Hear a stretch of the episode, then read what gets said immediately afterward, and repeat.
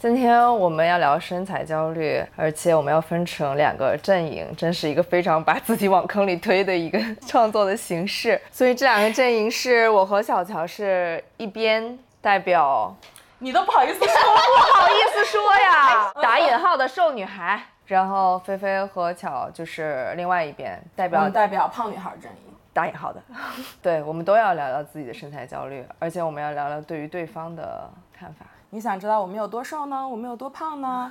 你可以去看看 show notes 里面的图片，或者直接就去我们的视频版看看。你们也可以留下你们的评判。我们只只是在这一个视频下面对外貌进行评价，对胖瘦进行评价。今天我们就打开这扇门，对，就是看看吧，应该不会打起来的啊。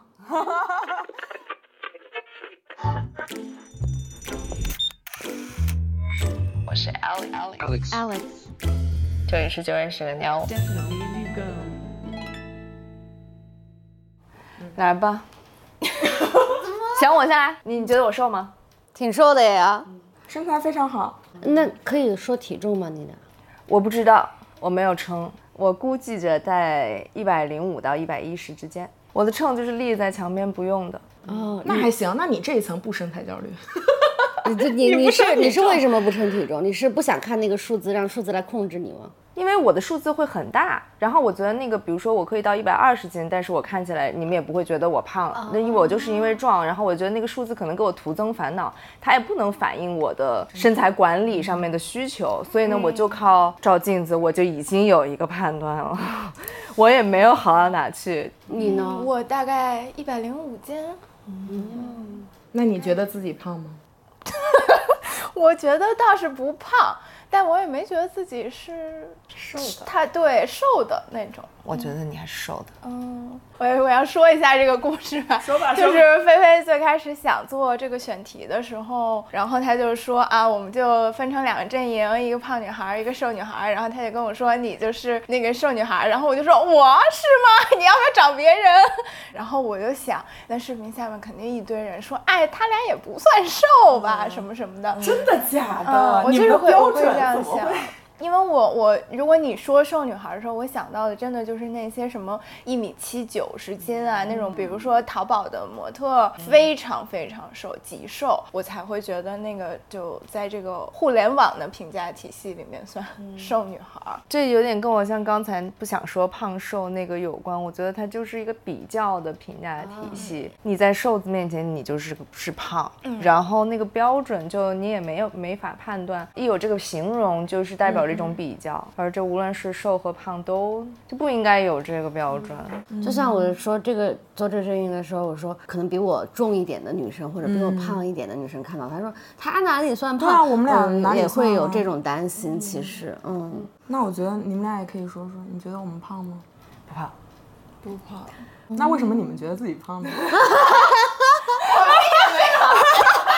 没有，我觉得，我觉得对于我来说，我就是不算瘦，但我也不会觉得自己是胖，我就会觉得自己是个中不溜儿。找不到归属感。你全身上下哪一块不不够瘦呀？就是腿，哦，哎呦，那这里我也要说一个故事。我看小乔的一个小红书，她就是穿了一个短裤，稍稍有点短，然后她的那个小红书标题是“粗腿穿短裤就是越短越好”。我想说你这腿哪儿粗了啊？就是挺细的呀，但是我我有理解她，啊我觉得她可能是衡量自己，比如说以上半身，比如说胳膊的粗细来，哦好像均分一下的话，这个腿显得就是是是粗了。对对你这个人胖瘦的比例，好像底下是那样的。我觉得她是从这里说自己粗腿的，但是菲菲这个点，我觉得就是我们这期节目要开始聊的这个源头。像我和小乔在说自己觉得自己胖了，或者觉得自己有身材焦虑的时候，总是没有想到它会给你们带来的影响。我觉得倒也不会给我们多带来多大的影响吧。嗯，刚才那种对你的不爽就是一种影响呀。啊，是了。嗯，那我觉得那个潜台词可能更说这也算粗，这哪算是粗？那他都算粗。那我我我这不就是巨粗了吗？是不是有这样一层意思？是会吧？嗯，但我就是我的腿粗，我觉得对自己的这个认知确实会跟青春期的时候经历有关系。就比如说还没有发育之前，可能小学我就觉得整身都算比较瘦的，然后从青春期开始腿可能能变粗了一些。之后那个时候，我身边的朋友就都会说，觉得我的腿挺粗的。确实，那会儿我的朋友们的腿都比我的细，无论男生还是女生。然后我也经历过那种，就是我出去买裤子，店员一看我的腰围，可能就会给我拿一个偏小码的裤子，可能他就直接拿最小码，然后我就会在试衣间里面，就是一条一条一条一条的试，就试到可能要试两三个号，然后那个裤子我的腿都穿不进去，我当时就坐坐在那个试衣间里面大哭，我就觉得我买不到我的裤子，而且我还会觉得我穿上合适的那个裤子，因为那会儿就流行那种紧身的牛仔裤。我穿上那个裤子，我就会觉得好丑。嗯，就是人家穿上那种裤子之后，就是腿是笔直的，然后站两条腿中间有缝，然后什么的。然后我穿上就是。嗯，腿也不直，然后就是两条腿中间没有缝，然后我就会觉得好丑。但确实那会儿经历过买不到适合我的裤子，我不知道是因为没有多试几个品牌，还是那个时候店家提供的那些尺码就是包容度极极不够。那你们觉得自己胖吗？说实话，我只承认自己是微胖。我也可以说我的体重，我现在可以很大方的承认，我现在是一七二，一百五十斤。就是一百五十斤这个数字，我觉得可能在大多数人听着还是觉得挺吓人的，或者是很不常见。看不出来，对，可能是个一百三十多，一百三十五。我觉得这就是大家对于体重的一个可能长期以来也有一个偏见，因为都在说要不过百，所以你没有听说过超过一百二、一百三。是什么样的，在人的身身材上是怎么体现的？所以一七二一百五十斤可以长成这样。我觉得大家对体重的数字会直接等同于一个或胖或瘦的一个考量，但其实每个人的体重就不止和你外表看起来是什么样子有关，它可能和你的肌肉量，然后和你的骨量，然后什么的都有关系。但是大家就会把不到一百斤肯定就是瘦，然后一百二就一定是胖。我我我是巧，我身高一百六十厘米，然后我的体重是六十公斤。我觉得我没有一个自己对于身材的这个评价体系，但是呢，我是身边的人会告诉我，就是别人跟我说你现在太胖了，你你现在肥胖，哎呀，你只是有点胖，一直都是别人在告诉我。那对于你来说，你会接受吗？我。我我可能在体检查出脂肪肝的时候，我会接受，就是我自己也没有去思考，就是在所谓的摆十个人的样本出来，然后我身材到底是哪一个，我都是别人跟我说你是什么，那 OK，那我就是就是吧，那我就是胖吧，就是我现在是体重也是变化，也是降低了嘛，但是我在之前体重没有变化的时候，我其实其实把自己的体重大概藏了得有五六年，没有跟任何人说过我的体重。好像就是不想你已经从视觉上看到我 judge 过我一遍，然后我再告诉你我的数字之后，方便你再再 judge 我。对，所以我就我就把我的数字就任何人都不知道。嗯，现在我爸问我瘦了多少，我会告诉他我瘦了多少，但我不会告诉他我现在多少。对我，因为我觉得他会加上我瘦的数字，要判断出我以前说哇，他以前真的太胖了，果然让他减肥是对的，就是我也不会说的。嗯，为什么你是没有一个胖瘦胖瘦标准和也不对自己进行这些评价的呢？跟我小时候不看杂志，不去看那个女生是不是漂亮有关系。小时候也瘦过，也被人夸赞过漂亮，但是那种别人夸赞我漂亮的那种成就感，好像对不起，没有考试得第一名的那种成就感高。因为你追求的是智力上的卓越。对不起，对呀，但是 但是确实是这样，就是这时候巧捂脸了。对不起，但我也有想补充的，因为我们家人全是胖子，就应该就算是遗传性基因型的，就是一家全是大高个儿。然后全都特壮，然后走出去就感觉是一排保镖那种感觉，特别威风凛凛。反正我从小我的体型就这样，就哪怕我。多瘦，我的骨架看起来是大的，那就是对于小时候那种标准，肯定还是算是壮的。嗯，然后，但是当时我也有过你那样，就是我当时是会很精进于我的学习，但是我觉得他是，嗯，我潜意识里的，好像我是在拿学习成绩好，或者是当时的那种大家要求的学生要学习好，去掩盖大家对我外貌上的评价。上野千鹤子在她《艳女》里面写女校文化里面写了，有女生有两种分数，一个是女性分数，一个是学业分数。女性分数高就包括貌美、身材好这些，就不用管学业分数如何。但是在女性分数低的人上面，你就要加把劲，把自己的学业分数努上去，然后就变成一个更受认同、更受欢迎的女生了。但我觉得你们巧刚才说的就是你把精力都放在关注 评价别人的学业和努力自己学业上，是挺好的呀，是非常是的，非常是整个女性群体都如果都在上面特别专注的话，那我们就会变得更卓越，然后更强。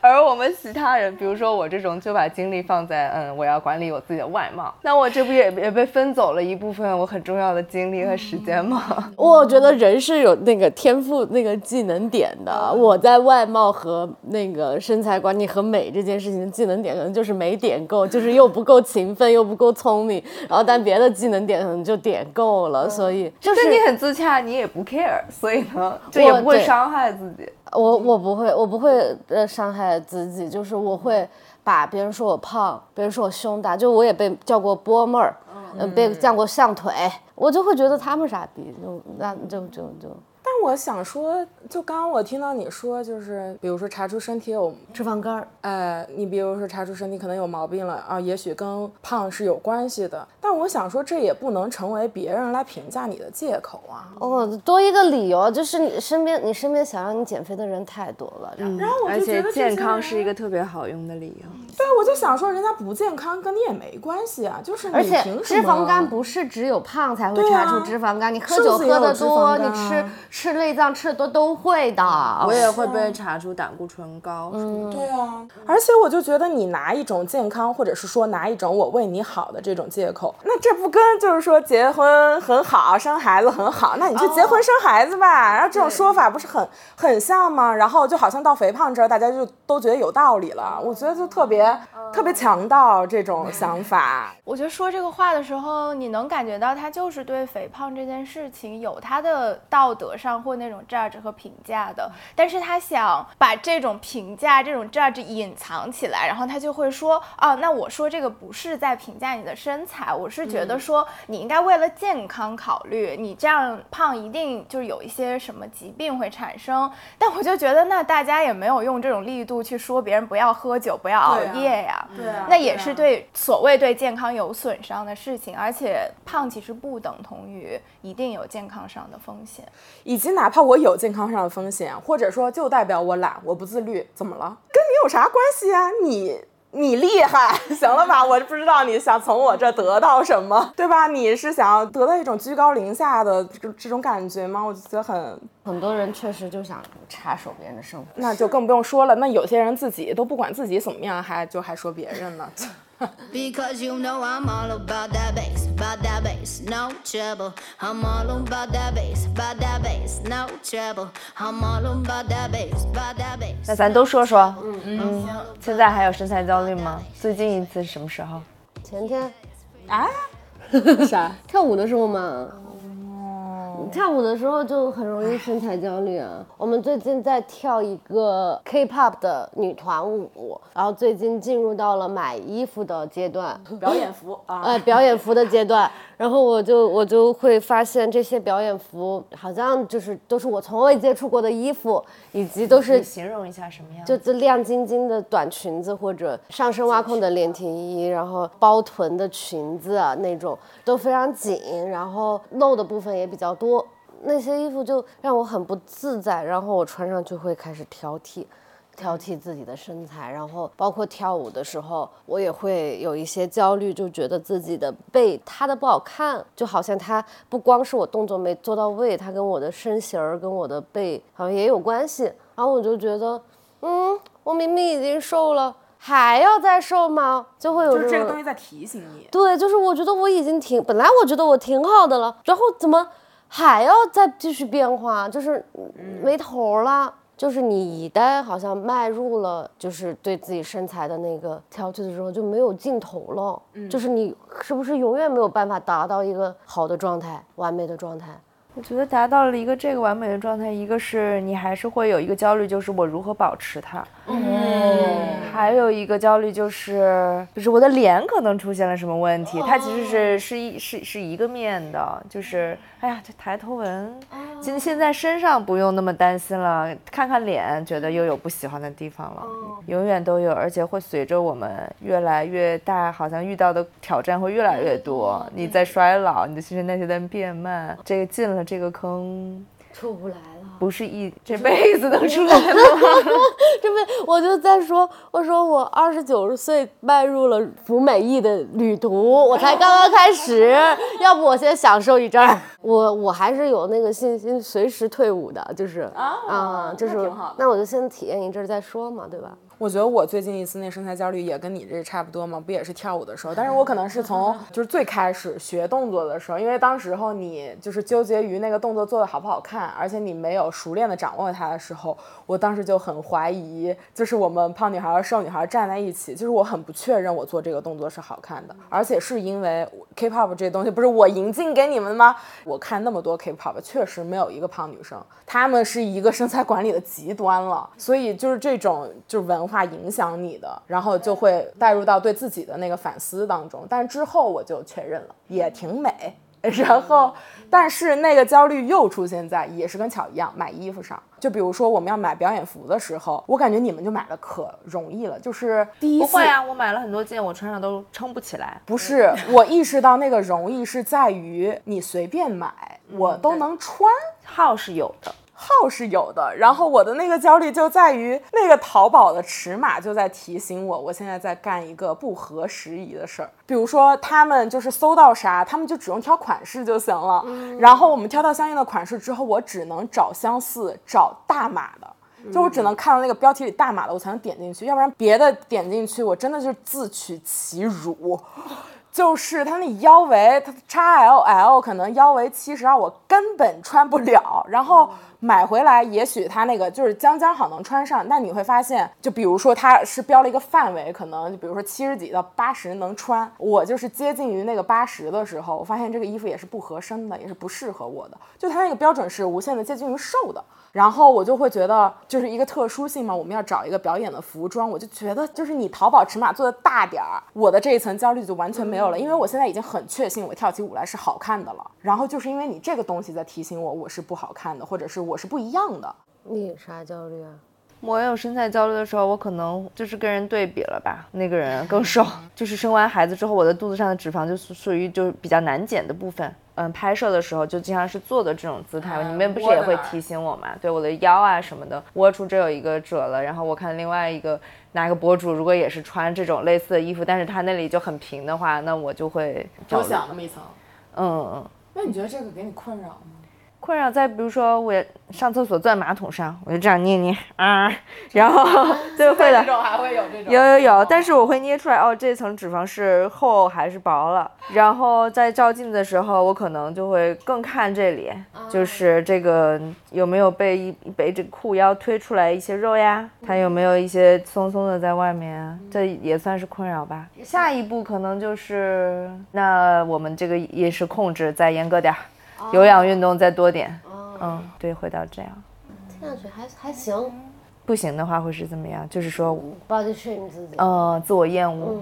就是你享受那个控制吗？嗯，你不是说你觉得其实你是想吃更多，但是你是逼迫自己要吃的少。嗯我觉得这这个好像你也没有这样。嗯，对。然后最近一次的身材焦虑，就是发现我在瘦了几斤之后胸变小了，嗯，然后就有点焦虑啊，觉得这个胸呢，以前就是咱觉得咱是这个完美，现在觉得有点小啦。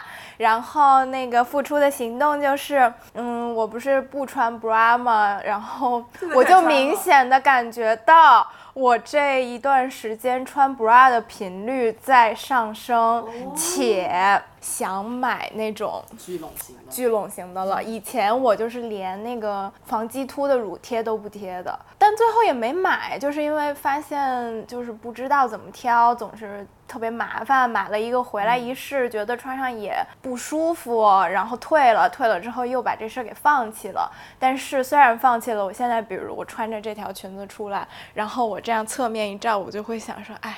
要是再稍微来一点就好了。嗯每个人部位也都挺不一样的。都挺不一样的。嗯，就是我突然意识到，我其实也是有这个标准的，我就一下子就能理解你们两个的那种焦虑了。其实它不是说非得按照就是主流审美的样子去 shape 自己，自己好像还是对主流审美有创造跟改动的。对对对，可能写取了一些，哎，对对对然后呢，自己就是自己捏捏了捏了对一个对对泥巴对对对，还是自己在捏捏那个人，会受一些那个嗯影响，嗯然后但又不是照搬不动的。然后你就看自己，然后然后焦虑的程度跟自己捏的那个程度，比如说我没那么焦虑，我可能就捏的少一点，能稍微焦虑一点捏的多一点，但是好像还是按照自己的那个状态。自己会有改变。我对于我的腿，我也是，就是原先就觉得一直是粗的，然后有一天我突然看到，哎，它细了之后，我也有点不太习惯。然后比如说我的小腿还是没细，跟以前一样粗，但是我以前特别不接受自己小腿露出来，但后来这件事情是完全释然了，所以，但是这种释然的感觉确实挺解放的，嗯。嗯对，像胸的这件事儿，我好像就没有像你这么在意，我就完全接受我胸现在就没有，就平了，行，挺好。就那个穿一个低胸的，我也不会担心说我显得特色情。那天我们去吃串串香的时候，那个衣服胸有多低，但如果我的胸大了之后，其实是有一点不保险的，它会跳出来啊。当你没有胸的时候，就只有胸肌的那一条沟。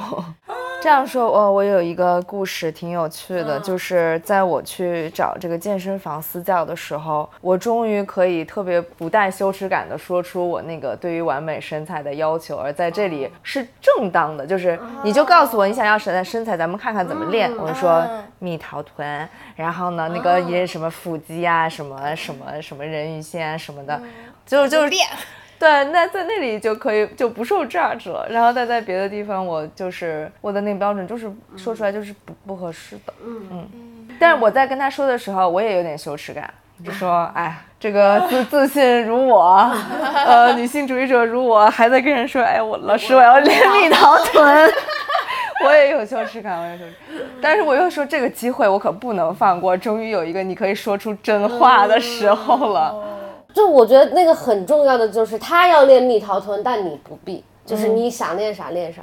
你是观众是吧？嗯，对吧？我我不必。我就是佛系健身代表，就是我不希望健身再给我加深我的身材焦虑。哦，但我觉得在运动场合会减少身材焦虑。嗯很多练得很好的女孩，她的身材并不是那个大众审美的完美身材，但是你会被她的力量感折服。嗯，对她的运动能力吧，不一定是不光是是力量。嗯。Sheesh.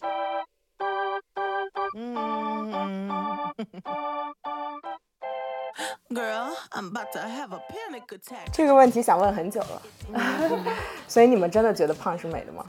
在别人身上是美的。为什么在别人身上是美的，在自己身上就不行，不行了呢？我后来就是自我，就是想了很久之后，觉得那我可以有一个我喜欢的标准和我喜欢的那个样子，它只是为了，就我想是那样，但我觉得其他人多元都非常好呀，这成立吗？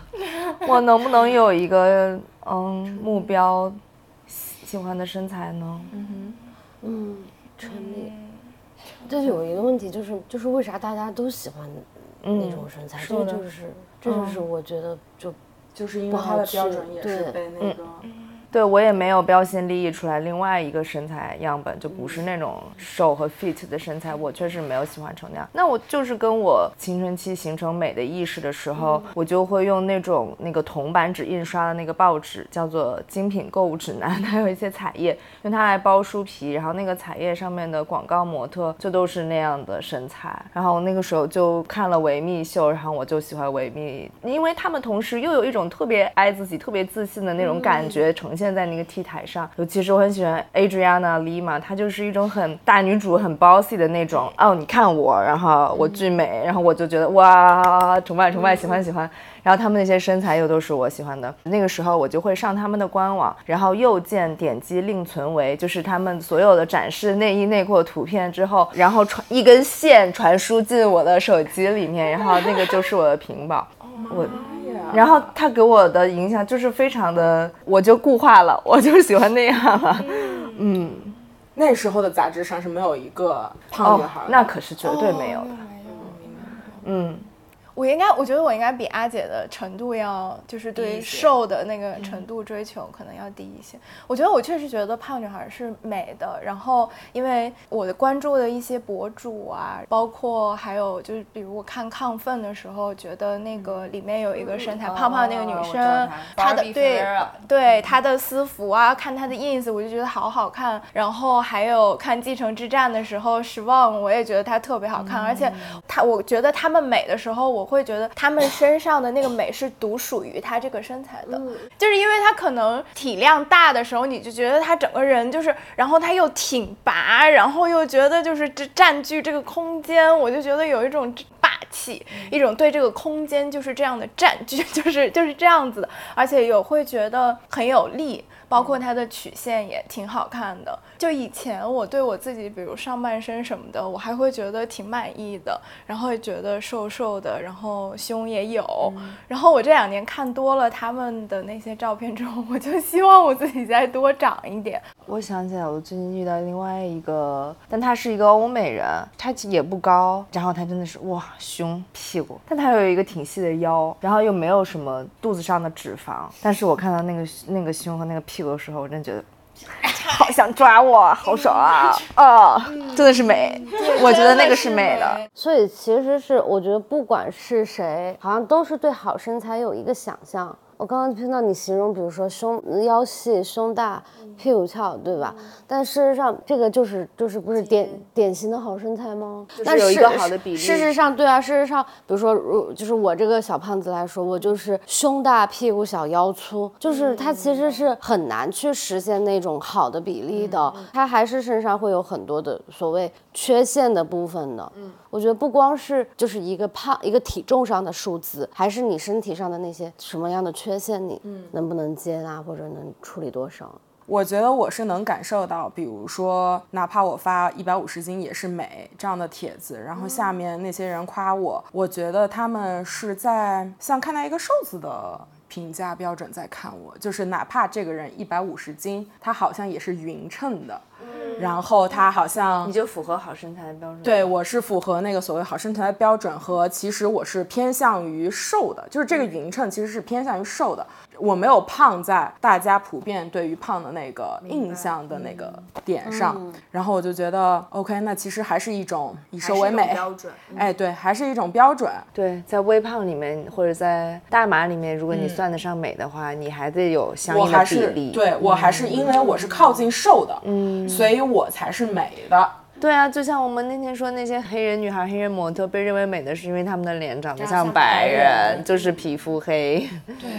而且我能在那些就是大码博主下面看到说啊你真美啊，但是你的脸很小啊，或者说但是你的腰很细啊，要不就是说但是呃你的线得好啊。对呀、但是你长得就比如说你长得好看呀，或者是但是你线条流畅呀，我就我能感觉到就是当大家在说这些的时候，因为那个比如那个博主大部分可能他就是发了一个希望大家拥有点像菲菲一样，就他希望大家拥抱这样的身材，然后下面的人这样说的时候，我会觉得就有点像在。找理由，就说那我不能接受，是因为我的脸大，我不能接受自己是因为我的肚子上肉多，你没有，你能接受是因为你虽然胖，但你更靠近主流审美，可是我不接受是因为我没有靠近那个。但我觉得这种大家去挑这个的眼光，真的可以放在自己身上，因为你每个人反看自己，你你也能挑出来很多优点。就我觉得大家倾向于看别人的时候，其实真的会先看到别人在这个主流审美的这个体系下看到别人的优点，但是看自己的时候，先看到的是缺点。我觉得如果这这种眼光返回到自己身上，你一定也能发现可能自己身上的一些你很喜欢的地方，不是放大那个缺陷吧，有可能。就是我也想说，就是 我现在真的是觉得自己一百五十斤真的也挺好看的，对啊，就是很好看啊。然后就你说我想不想就瘦成你们俩这样？这也不一定是适合我的呀。对不起，我也不是很想说成你俩这样，我觉得没有肉，就是啊，好像就是一点多余的肉都没有，就显得是一个很枯燥的身材。你不要，你这个对不起。不行，瘦女孩不能对胖女孩那个啥，胖女孩也不能对瘦女孩。没有，我说他们没有一块多余的肉，他俩可开心了。啊，也是搞不好会，你俩挺开心的。对，补充一个，我们之前也在说，就那天巧在我家，然后我们俩就经常在家开启一些换衣游戏，我就有好多那种没敢穿出去的衣服，特别紧身的那种吊带。然后当我穿上那件衣服的时候，蒋明星就是非常真心的夸赞我，哇，你真的太美了，就是看你那个小腹微微隆起，也特别性感，然后就是恰到好处，然后你是能从他的那个表情语气还有他的眼神里面看到他是真的非常的真心的在夸赞你，然后就。我跟你讲，就身边就应该多一些这种朋友，多一些这种正向的反馈，然后你就是会慢慢的自洽，慢慢的变开心。嗯，然后我觉得这他他也不是一种虚假的自洽，然后真的在他说过之后，就哪怕突出一些我的小腹，我都觉得再成长不过，特别的性感。在那天之后，你说了这件事儿之后，我都有点，我都有点更接受了。对我的这点就是算不上什么的小腹，我也原先我看不上的我也接受了。对，但我觉得刚才你们说的那话有一个趋势，就是瘦女孩听到别人说是，即使是是那种觉得你再瘦就不好看了，你现在已经太瘦了这种话，我们会被内化成一种表扬。很可怕，这很，我觉得这就是厌食症的女孩会最这样，就那那些真的不吃饭到厌食症的那些女生，可能真的别别人无数次告诉她你现在已经太瘦了，这样不行，她们会觉得这样，嗯，那是是证明我做到了。天哪，我觉得这就是社会的一种标准给人的荼毒。就是不知道为什么在发展当中，瘦就是褒义的，胖就是贬义的。胖背后很多话没有被说出来，瘦背后很多话也没有说出来。那你们听见别人说你瘦了之后会开心吗？我感觉说瘦了很难不开心吧，就是在现在这个语境里面，因为你肯定知道，你说你瘦了是一种夸就是还你好看对啊，你说你瘦了就是夸你好看和夸你是趋向于主流审美了。大多数人都觉得那样才是美的，所以夸你瘦了就意味着夸你好看。我觉得作为一个就是胖了二十年的一个女孩儿，我可能人生听到别人有上千句说我瘦了，你瘦了，但是你可以很明确的分辨出来，有些人只是把你瘦了当成一种你今天穿上真好看的这样的一个 social 的打招呼的语言，所以他那个瘦就是就我就不喜欢那样的夸赞。如果是你们说我瘦了，我会很开心，因为你们知道我的整个心路历程，然后知道呃现在这个时间段的减肥对我来说意味着什么，我会很开心。但如果是一个不那么熟的朋友跟我说你瘦了，我就不会很开心，因为我觉得他在否定以前的我。嗯，我不喜欢他否定以前的我，嗯，因为我以前的我我也是喜欢的。然后你在不了解我的情况下，你就说，哎呀，你瘦啦，然后嗯，真好。然后他的那个潜台词就是你瘦了，你变好了。然后，那你以前不好，我不，我觉得不是的，我以前挺好的，嗯。我之前有段时间想谈恋爱的时候，让我小叔，就是今年春节，让我小叔给我介绍对象，当然是开玩笑的那个意思了。他说，嗯，你得做一些改变。然后前两天他看到我朋友圈的照片，然后就跟我说有一个男的要不要认识。这个男的他春节的时候也认识这个男的呀，但是他就在你瘦了之后才提出。那个时候不配介绍给你吗？就是怎么你又不是突然冒出来一个新男的，你手上就是有人呀。我我在听到别人跟我说我瘦了，一般情况下我都会反问一句说：“那你觉得我瘦了好看吗？还是以前好看？”就是我会觉得我过瘦了就不好看。首先，我觉得我的脸凹进去就不好看了，然后排骨胸出来就不好看了，胸小了就不好看了。所以我就会先问别人：“那你觉得我瘦了好看吗？”然后我得到的大部分回答也都是瘦了不好看。就他们可能真的会仔细端详，我就感觉他们可能在回想那个一百一的我，然后看现在一个一百零二的我之后，就说，嗯，好像确实以前也挺好，就是会这样。我的教练昨天真的微数又语重心长跟我说：“你可千万不能再瘦了。”他之前也说过，就是我的脸凹下去什么。然后我感觉我在做那个火箭推的时候，我拿了就是比以前轻很多的重量，他就这样看着我，你看你你不行了吧？你你有没有意识到你都举不起来了？然后我就很紧张，觉得觉得好累。我现在被人说瘦，我还会有一点尴尬，就是我就觉得，嗯，就是自己好像也认同我自己，但是结果我还是减肥了，就是好像就是没站住脚这件事情，就是立场不坚定，就是背叛革命，所以所以说说看你为啥减肥了？就是我今年回家的时候，然后我因为我家里人一直非常希望我减肥，然后我今年我爸就用了一种非常强势的态度，就让我减肥，然后我自己为了避免冲突，然后妥协了。然后，当然你说只是为了避免冲突，可能也不尽然，因为去年因为喜欢上别人，因为有朋友告诉我是因为身材和外貌的缘故，那个人不喜欢我，所以我当时在我爸提出要减肥的时候，我一下子就顺水推舟顺水推舟吧。我当时就觉得，那我瘦了，来看让你看看你喜不喜欢我，嗯，就不大不大光彩。对，我特别能理解你。嗯，就是其实是一个不大光彩的事情，所以现在当别人问我瘦的时候，我其实有点羞愧，我觉得，嗯，我好像也就是向父权妥协，向媚男低头。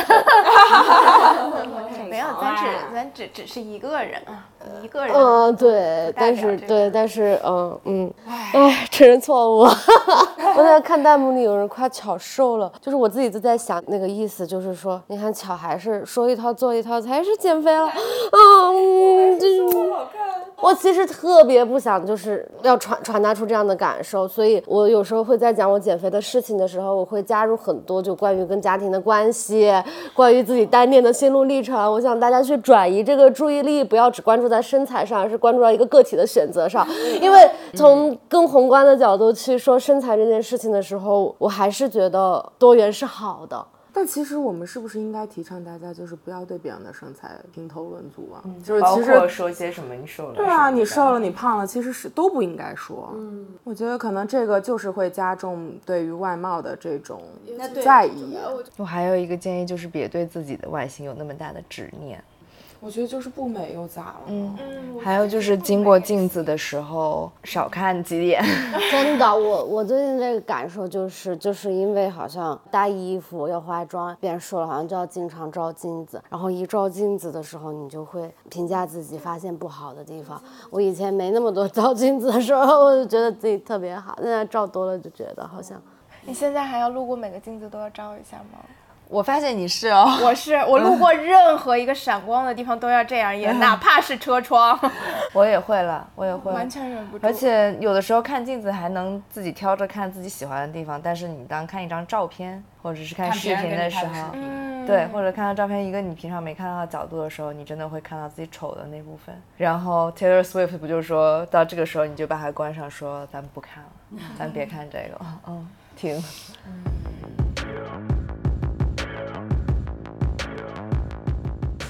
那你们俩是都瘦了，菲菲是因为要做髋关节的手术，被医生要求说一定要减重。那你们会觉得自己减肥之后会更喜欢自己的身材吗？很难不这样承认吧？我分析了一下，就我最开始因为我的身材而感到开心。我觉得那个最早的开心是体现在我通过我自己的努力，我通过我自己的这个控制得到那种就是变化，然后我会觉得很有成就感。就是我我感觉我从小到大没有这么努力的做过一件事情，你知道吗？就是哪怕学习你也有点心疼自己，太辛苦了，实在是是这种感觉吗？没有啊，享受我没有很辛苦，而且我减的没有很辛苦，所以我就更有成就感了。那你会担心自己再胖回去吗？现在的你？我觉得会，就是我会希望我能维持现在这个体重就可以了，因为毕竟我的这个原因是因为我要去做髋关节的手术。就你知道，医生在看你的时候，他肯定还会说你后天给自己的那个关节的压力太大了。所以你做手术之前最好减重一下，对，减轻一下他的负担。所以在听到医生这么说的时候，你心里其实会有一些我会 body shame 自己啊。就是那这不就是哎呀正中下怀呀、就是正中那些人的圈套的一种感觉。就是本来我已经非常自洽，就是在当时我一百六十多斤的时候，因为你接触下来各种身材多元，我其实当时已经相对自洽了，然后我也没有一个很强烈的动机说我就一定要减肥，我也没有我记得那段时间，对。就是我们拍那个运动的，对啊那段时间，对啊，就是我当时也说我运动，我不是为了改变身材，然后但是就是医生就是去看病，然后你就会觉得医生上下打量你，就是说你还是得减减吧的那种语气。然后虽然你可能觉得他可能是从这个疾病的考量，但你会从他的这种语气中，你就是会觉得他是有一点儿在身材羞辱你的，你会感觉他那个标准不仅仅是从医学上，或者是从你的那个身体健康上在考量客观公正的，是是能察觉到的。嗯。是，而且我感觉那个医生说的方式确实给你蛮大影响，因为我感觉到每次你在讲这个故事的时候，都会先说那个医生在说这句话之前是上下打量之后才说的。我觉得他、就是，哎呀，我都哭了，不哭没什么可哭的。嗯，就你说自己不在乎，其实怎么可能不在乎啊？这种外界的评价就是多多少少会刺痛你的内心和摇摆你的那个之前的那种信念的。我我是在瘦了二十斤之后，你说，嗯，我觉得自己好不好看？我肯定觉得自己是好看的。我觉得这当中，嗯，肯定是很复杂的。比如说，我以前呃羞辱我自己的地方就是在于胸大嘛，瘦二十斤之后，胸还是明显的小了一个 cup，然后之后我会觉得那是好看的。但是你说我现在我在想，我能不能接受我回到一百四十斤的状态？我觉得我是可以的。好像这件事情对我来说是没有压力的，就是不管是瘦还是胖，我觉得身材流动起来，然后在每个阶段你找到自己合适的风格啊，舒服的风格，我好像都可以接受。嗯，我觉得这一点我还是很相信你是这样相信的，嗯就因为你在我们身边就一直是这样的。嗯，就是自己身体还是有一个很健康的关系。嗯，对。然后你说现在好不好看？嗯，挺好看的。再瘦十斤好不好看？也挺好看的。胖回去好不好看？我觉得还是好看的。就是我觉得可以让我身体处于各个阶段，我我我开始去嗯、呃认识这件事情。嗯。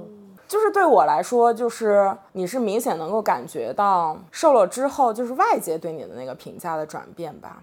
我觉得你们没有说就是多说你因为变瘦变漂亮，但是你自己是有一个那个感受到，就是你变瘦之后，就你得到的夸奖变多，那我自己进一步的那个分析。哎，分析推测，或者哪怕就是瘦之前没有这些评价，你是会有一个衡量的嘛？但我有一个很深切的感受是，当我变瘦之后，我好像就在更苛刻的对自己身材进一步的吹毛求疵了，就是好像有一种对是吗？非常强烈。非常强烈。还想要更瘦？嗯，我觉得也说不好，对对说不好好是体重上更瘦还是怎么着，就会开始挑自己身上刺儿了。我以前从来不，会，就是你变好了之后，你就可以更好的一种。我觉得它就是一种非常有毒的对于一种完美标准的那种极致的追求。我觉得是漩涡跟就是我觉得是有成瘾的机制的，对对对，而且我觉得这个身上在你们瘦女孩身上也能体现出来。对对，就是在我看来，你们已经挺完美的了嘛。但比如说，有时候你们可能还会觉得自己肚子上肉多或者不够平，有时候我就觉得变瘦真的是一件好事儿嘛。然后就我就反而觉得我之前好像我还少了一些，对我还少了这样一层焦虑呀。那你在听到我们说自己有身材焦虑的时候是什么感受？你会觉得我们其实不配，或者是不应该有身材焦虑吗？我觉得肯定是，肯定不是不配有身材焦虑，但是肯定是在听你们说的时候就觉得其实差不多得了，就多多少少会有一种就是觉得你们太吹毛求疵了吧。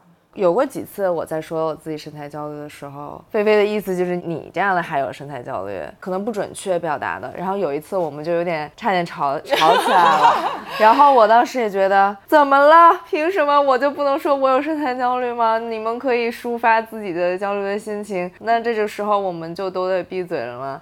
然后那次我是咋说的？你说我剥夺了你的权利，剥夺了我焦虑的权利。对，然后后来我想了一下，我我反思了一下，我反思了一下，我后来的那个点是，瘦子已经太占便宜了，就是在生活中的方方面面，在被别人评价的方方面面，那你就被剥夺一点什么，你就认了吧。人家我没有？希望你这样想。嗯嗯嗯，我这样不一定不一定是最好的一种方式，但是当时我通过那个，我就觉得啊，这事儿我要把它过去了。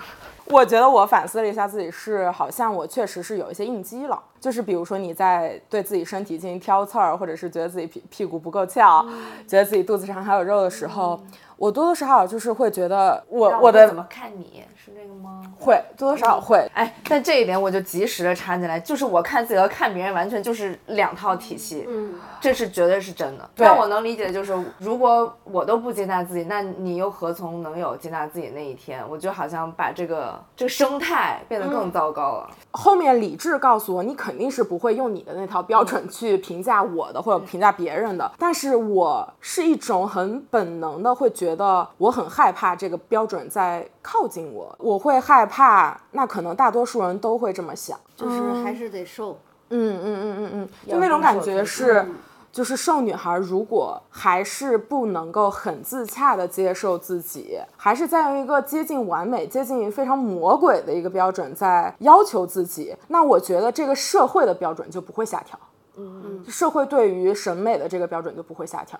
就是 OK，瘦女孩还觉得自己不够瘦的话，那胖女孩永远是胖子。嗯，明白。然后我会觉得，比如说我们说 body positive，它为什么有意义？那不就是因为我们看到了各种各样身材的女孩都能欣赏到，嗯，自己身材了。我们也能在社交媒体上看到各种各样美的表达了，各种各样身材的表达了。我们终于看到了。但我会很害怕，如果这种标准我们在现实生活中不能够去避免这样去想自己，那。会不会觉得胖女孩的美就是妥协的，就是打折扣的呢？就是我多多少少有时候就会想说，那别人看我们胖女孩真的欣赏自己的时候，是不是就是觉得这群人是在自嗨呀、对，然后就是好像这个美就是不够真真诚的，就是不够真实的。我会期待，就是当瘦女孩真的也能接受自己的时候，大多数人这个看法就是会一点点的改变。然后我觉得这个东西不仅仅是胖女孩接受自己，然后我觉得其实嗯更。也许更美好的一种方式是，当你在看我的时候，你会觉得我理解你的焦虑，因为你对自己不接纳，就像我曾经对自己的不接纳，而我现在接纳自己的，我希望你有一天一个瘦子，你也可以这样去接纳自己。多多少少，当时嗯我的那个是觉得，哎，行了行了行了，咱真挺好的。但我可能被印记的那一部分是你在，嗯、制止我做一件事情，就是你你不许这样，然后我就会有点想要反抗，说凭什么你说我不许呢？嗯懂了但我理解，我现在理解你背后的那些。我觉得从我的角度说，因为我在身材焦虑这件事情上还有一点还好，所以我在看到你们身材焦虑的时候，不仅是你，还有我身边特别亲近的别的朋友，就是去苛责自己那一点小肚子的时候，我会觉得心疼。很心疼。我觉得你们很惨，就是。就是我我我可能是被评价了很多很多，但是我还是就是挺自由的。然后你们都已经很好了，然后你们还把自己压得很很小，就还把自己的那个空间压缩那么小的时候，我就觉得那种规训可能走的太深更深，然后就我很累你很对我就觉得我也不知道该怎么，就是说能够也不是说帮助吧，就可能你你你也没那么焦虑。就是你只是一种你觉得自己习惯性的啊习惯性的要求，有点像你们刚才说，当你们瘦了之后，对自己身材要求会变多了。就是我们可能就是相对靠靠近那个所谓完美的标准一些，我们就可能觉得自己更要往那个方向去。而当你跟他那个标准有一定距离的时候，你反而能够解离，反而能够摆脱自己，因为那就不是我。对，就是我就说，所以就是那个之前也说过，这所以我这个身材给了我很多的可能性。就是因为反正那边我也够不着，我就去够够新的嘛，我就去重塑我自己。但可能我觉得对你们来说，好像就是那种就就听上去就是挺压缩自己的那种感觉，嗯。所以我为啥想做这期选题，也是因为我感觉有时候某种程度上，瘦女孩好像是比胖女孩要更焦虑的，是那个标准就是太极致了。所以真的身材就是 body positivity 这件事情，无法从瘦女孩发起。我觉得可能是是结果是胖女孩影响了瘦女是的孩，让瘦女孩去接纳自己。我觉得他们就是包括，我觉得像 Alex 他自己也不是天生的瘦子，他也是就是减肥，然后就我觉得你还是有非常严格的身材控制的。其实很多时候他已经他反而需要帮助的一方，对不起。但是我的身材管理，我也没有让自己受罪啊。我的嗯，但他还是开心，他最终还是从运动当中得到了快乐。我觉得从 S 的角度的话，就是你还是一个博主嘛，就是你你会有一些引导作用，就是比如说，如果你你焦虑了，然后这件事情可能会让别人也焦虑，可能会有这种引导作用吧。比如之前我们在那个视频里面，就是阿姐在说到自己在拍内衣广告的时候，盯着自己肚子上的肉，好多弹幕就或者评论就是说，哦，原来就是平时倡导我们要自信的博主自己也会身材焦虑，可能就是稍稍有一个这种现实冲击吧。但是我觉得大家也要意识到，这也非常正常的。就是就是这个东西很无解，就是我觉得还是对女性的捆绑啊。就是身为女性主义博主或者女性主义者，她不能有身材焦虑，但她事实上又要有身材焦虑，她要为自己的身材焦虑而焦虑，就是对对对对对。身材也要自由，身材焦虑也要自由的那种感觉，嗯。但是我觉得，如果真的是在像我们这样关系的朋友，或者是哪怕生活中的一些属于朋友这样的关系的人，我们都可以多去听一下他背后的故事嘛。你没有，那为什么？有什么我能学习到跟自己和解的方法？想要变得更优秀啊？就 是说他有，那我也想听，就是也想听一下你是为什么呀？然后你在哪里就是是什么？对，互相也不用开解，就是你有，那你做什么？然后比如说我有什么支持得到你之类。就是我觉得，如果我们在对方面前，或者你们在你们亲爱的朋友面前，自己对身材的那个担忧都无法表达出来，对自己的压力是很大的。有时候我也是会想跟菲菲，哎，我说这胸怎么才能托起来啊之类的，我也会跟你们说，我是觉得就是不好看什么的。我觉得如果这个出口都没有的话，其实嗯也挺难的。嗯我想从我自身来讲，就是我跟去年，就是我已经去年就已经算是减肥，跟现在的体重和身体维度都差不多了嘛，甚至去年比现在要更瘦一些。但是我意识到，就是当我观念的改变，然后我真的跟自己更自洽了之后，就是我所谓看镜子里的那个自己，我是觉得自己更瘦的。这就是跟我在小红书上看到那么多，也许身材在大家来说是胖的女孩，她们真的很自信，非常阳光的展现在镜头面前的时候，我觉得这就是这一项运动带来的影响，就是会潜移默化的改变你的观念，然后你的观念改变，我的身材即使没有变化，我都觉得自己变了。然后就是你一种看待自己的方式，然后最后也会反哺到你的这种心理上，你就还是会更喜欢自己。是，我觉得就是多元的样本确实对人的想象影响很大。我觉得如果几年前你问我觉得胖女孩是美的吗？我我可能就是会假假的说，呃，美呀美呀，好看呀。我想象不出一个具体的，她会怎么样美，她会是什么样子的。我觉得我根本就没有那个想象力，因为没有。见过，然后最近几年看到很多，无论是可能大码的可能明星演员，然后博主看的更多了之后，你问我胖女孩是美容吗？我现在就能列出一堆人，他们都特好看。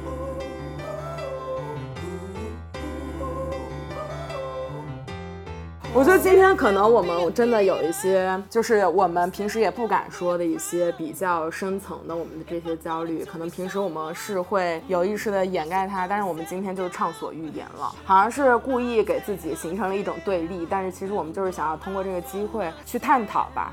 我觉得现在还没有接纳自己也是正常的吧。对对对，我觉得允都没有许自己做到有身材焦虑，可能才是真正克服身材焦虑的第一步。嗯，你先得承认它吧。而且我觉得，当他我把它表达出来了，从你们那里获得的反馈，让我会打消一些自己，让我会看到我自己的这种不接纳想法是一个很奇怪的一个，好像被被被一个哈哈镜给怎么扭曲和放大过了。其实我应该视力矫正一下，变成一个正常眼光去看自己。对，嗯，如果这个事儿一直埋在我心里的话，我可能就会就是看自己越看越晚那样。